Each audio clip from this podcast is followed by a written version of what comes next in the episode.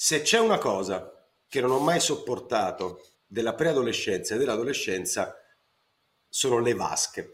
Le vasche, eh, di nuovo, stiamo facendo piccola, un piccolo dizionario degli anni 80 e 90, fondamentalmente non so se si usa ancora. Fare le vasche, come metafora, diciamo, eh, acquatica, ehm, è come andare avanti e dietro in piscina, ma corso, lungomare, insomma, in queste zone qui.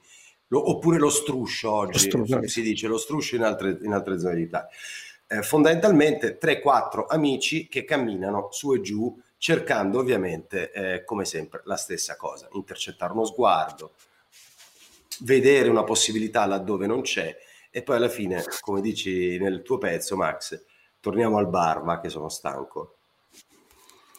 Sì, il, eh, diciamo, il momento della vasca era eh, specialmente, eh, era proprio un momento da weekend, era, mm, cioè in generale la vasca si faceva anche negli infrasettimanali dopo lo studio, insomma 5 e mezza, 6 la vasca si faceva, cioè quindi poteva cambiare, però con la scuola così o con l'università magari evitavi perché tanto nell'infrasettimanale eh, chi trovavi in giro? Sì, sempre i soliti, ma mh, il eh, venerdì sera, cioè il venerdì pomeri- tardo pomeriggio e il sabato, ma anche la domenica a negozi chiusi, il centro, cioè le strade principali del centro della mia città, quindi Corso Cavour e eh, Strada Nuova, sono i due assi, no? il, il, cardo e il decumano, sai, quelle cose da, da, da villaggio romano.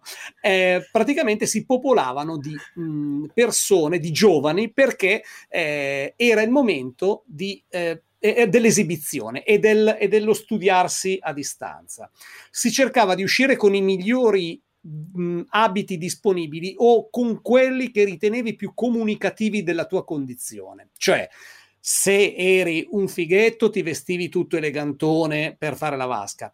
Se eri un mezzo scappato di casa come noi, utilizzavi il tuo essere scappato di casa e lo estremizzavi per dimostrare che non te ne fregava niente della, insomma, della, dell'apparenza di quelli dei, dei, bar fighi o delle compagnie fighe. Quindi avevi un altro tipo di attitudine, no? Comunque curavi il dettaglio della tua attitudine, qualunque essa fosse e si camminava sempre a questa velocità come se uno stesse facendo una cosa, cioè così, senza, a una velocità bassissima, proprio velocità di cruising a piedi. E eh, cosa stai facendo? Niente, con, facendo finta di guardare un po' le vetrine distrattamente, poi in realtà non era quello lo scopo, ma guardavi anche i gruppetti con le ragazze dall'altra parte, l'amica, la cosa. Allora, dividiamoci i compiti, loro sono in tre, noi siamo in due, ma evidentemente quella di sinistra a, mh, mm, stava guardando te, quindi io ho due chance in più, quindi a me va bene sia quella di centro che quella di destra va bene uguale, cioè c'era tutta questo insieme di valutazioni che poi non portavano a nulla, perché era spesso, ecco, la vasca in centro era spesso prodromica alla conoscenza eventuale o in un locale o in una discoteca eh, la sera stessa o la sera successiva.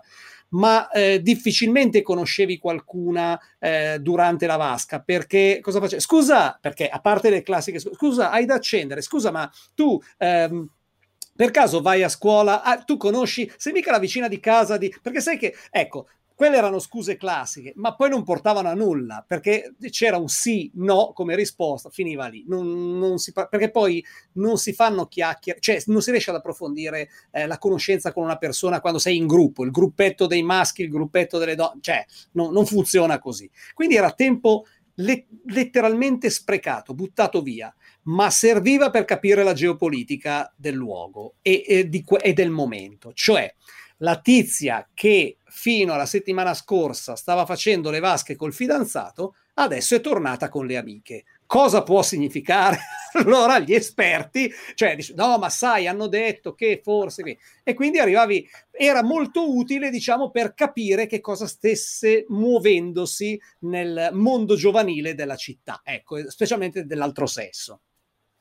Perché infatti il tema è quello, um, ti, ti, dico soltanto due cose.